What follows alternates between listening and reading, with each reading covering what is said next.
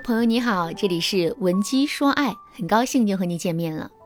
如果你在感情中遇到了情感问题，你可以添加微信文姬零零九，文姬的全拼零零九，主动找到我们，我们这边专业的导师团队会为你制定最科学的解决方案，帮你解决所有的情感困扰。昨天一位宝妈找到了我，并且跟我控诉了她和老公一地鸡毛的生活。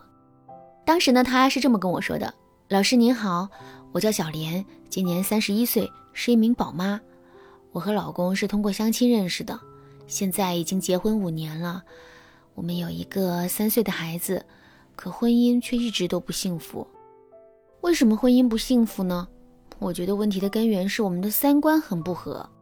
举个例子来说吧，去年年初的时候，他朋友找他借一万块钱，他明明是兜比脸干净，可还是要充个大头。结果到最后，他愣是逼着我在蚂蚁借呗上借了一万块钱给他的朋友。借钱也就罢了，时间差不多了之后，咱总得想着要回来吧。可是我都提醒他好多次了，他还是一点都不放在心上。后来我把他逼急了，他就搬出了自己的歪理，对我说：“借出去的钱哪有主动要回来的？这显得自己多小气啊！”听到这句话之后，我简直快要背过气去了。他是大方了，可大方的结果呢？钱到现在都没有要回来，一家人在陪着他吃土。还有一次，我们夫妻两个和闺蜜夫妻两个一起吃饭，饭吃的差不多的时候，我就在微信上给他转了五百块钱，并叮嘱他去偷偷把账给结了。可是他磨磨蹭蹭的，一点结账的意思都没有，到最后还是我闺蜜的老公把账给结了。这样的事情已经不是发生一两次了，这么一而再再而三的吃白食，我真的觉得特别丢人。事后我问他为什么不去结账，他的回答很坦然。因为不想结，我接着问他为什么不想结，他就说：“我闺蜜两口子都是做大生意的，根本就不差这一顿两顿的。”一听到这话，我立马就跟他急了：“人家有钱是人家的呀，凭什么有钱要请客呢？凭什么有钱就要请客呢？咱们是没什么钱，但也不至于一顿饭都请不起啊！人穷志不能短，你借一万块钱给朋友的那个大方劲儿到哪里去了呢？”听到我这么说，他也急了。而且他也知道自己不占理，所以就拿气势压我。可是我也不惯着他，结果我们就这么大吵了一架。其实这样的争吵三天两头的就会发生一次。我现在真的觉得已经跟他过够了，也不止一次的想过离婚。可是我们毕竟还有一个孩子，孩子是无辜的。老师，您说到底该怎么办呢？听完了整个小莲的讲述之后，我的脑海中一直浮现了三个关键词，这三个关键词是三观不合、离婚、孩子。首先，我们来说一说离婚和孩子。想要跟老公离婚，可是却舍不得孩子，我该怎么办呢？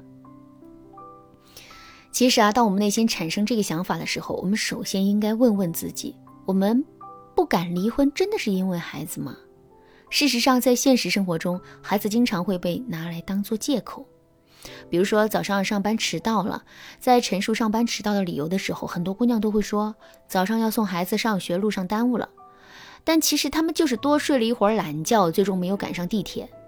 再比如说，家里来客人了，可是屋子没顾得上收拾，乱七八糟的，很多姑娘觉得很尴尬，于是啊，又开始拿孩子说事。说孩子太皮了，自己刚把屋子打扫完，就被孩子弄得乱七八糟的。生活中，孩子被当作借口的例子不胜枚举，离婚这件事情也是如此。孩子是一个太好的借口了，所以我们真的很有必要好好的问一问自己：我们不敢跟男人离婚，真的是为了孩子吗？如果我们经过一番思考之后，最终得出了肯定的答案，那么这就证明我们在这段感情中的舒适感真的已经非常差了。所以，站在我们的角度来说，这段感情其实没有必要再继续了。另外，从孩子的角度来说，与其留给他一个表面上完整的家庭，不如去给他做一个榜样，一个敢爱敢恨、努力追寻自己幸福的大女人的榜样。这对孩子的教育和成长无疑是更有利的。可是，如果我们最终发现孩子只是一个借口的话，那么我们就要想一想，为什么我们会给自己找一个这样的借口呢？其实原因也是明摆着的，我们确实对这段婚姻感到不满意，但与此同时呢，我们也对这段婚姻充满着依赖。这就像是一个逃荒的人在逃荒的路上，天天吃窝头，尽管他已经吃得快吐了，可他对这个窝头依旧只有抱怨的份，根本就不会丢掉它。如果扔掉了这个窝头，逃荒的人就只有饿肚子的份了。下面我们再回到感情中，既然我们现在根本就离不开这段感情，那么天天去纠结要不要离婚，这就是一件没有意义的事情了。而且，当我们天天处在一种抱怨的情绪之中的时候，我们也是很难会有精力去分析和解决问题的。最后，我们再来说一说三观不合。事实上，三观不合是我们在感情中的一个常用词，尤其是在两个人分手之后，我们一般都会用“三观不合”这四个字给两个人的感情画上一个句号。可问题是，这世上根本就没有完全契合的三观呐，因为我们每个人都是不一样的。事实上，只要两个人三观的契合度能够保持在一定的范围内，这段感情就不会出问题。就拿小莲的例子来说吧，从整个描述中我们可以看到。男人是一个好面子，但是又爱占小便宜的人。小莲则恰恰相反，她在金钱支出上很理性，在为朋交友上也很讲规则。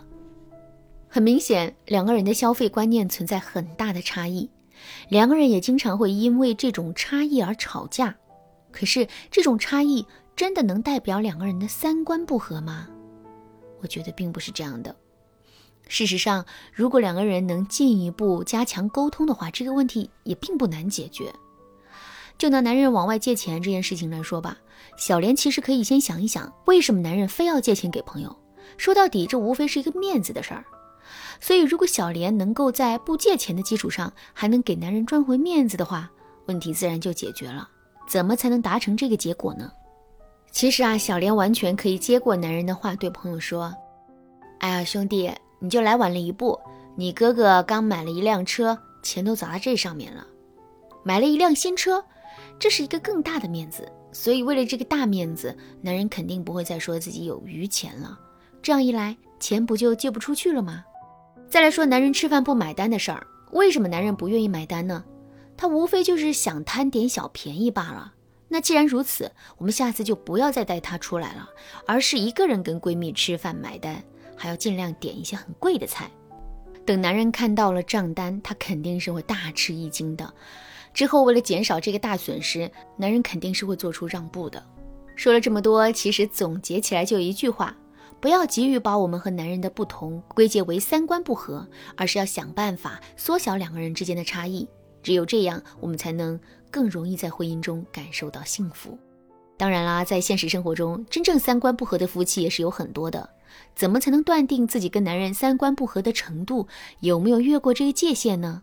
你可以添加微信文姬零零九，文姬的全拼零零九，来预约一次免费的咨询名额。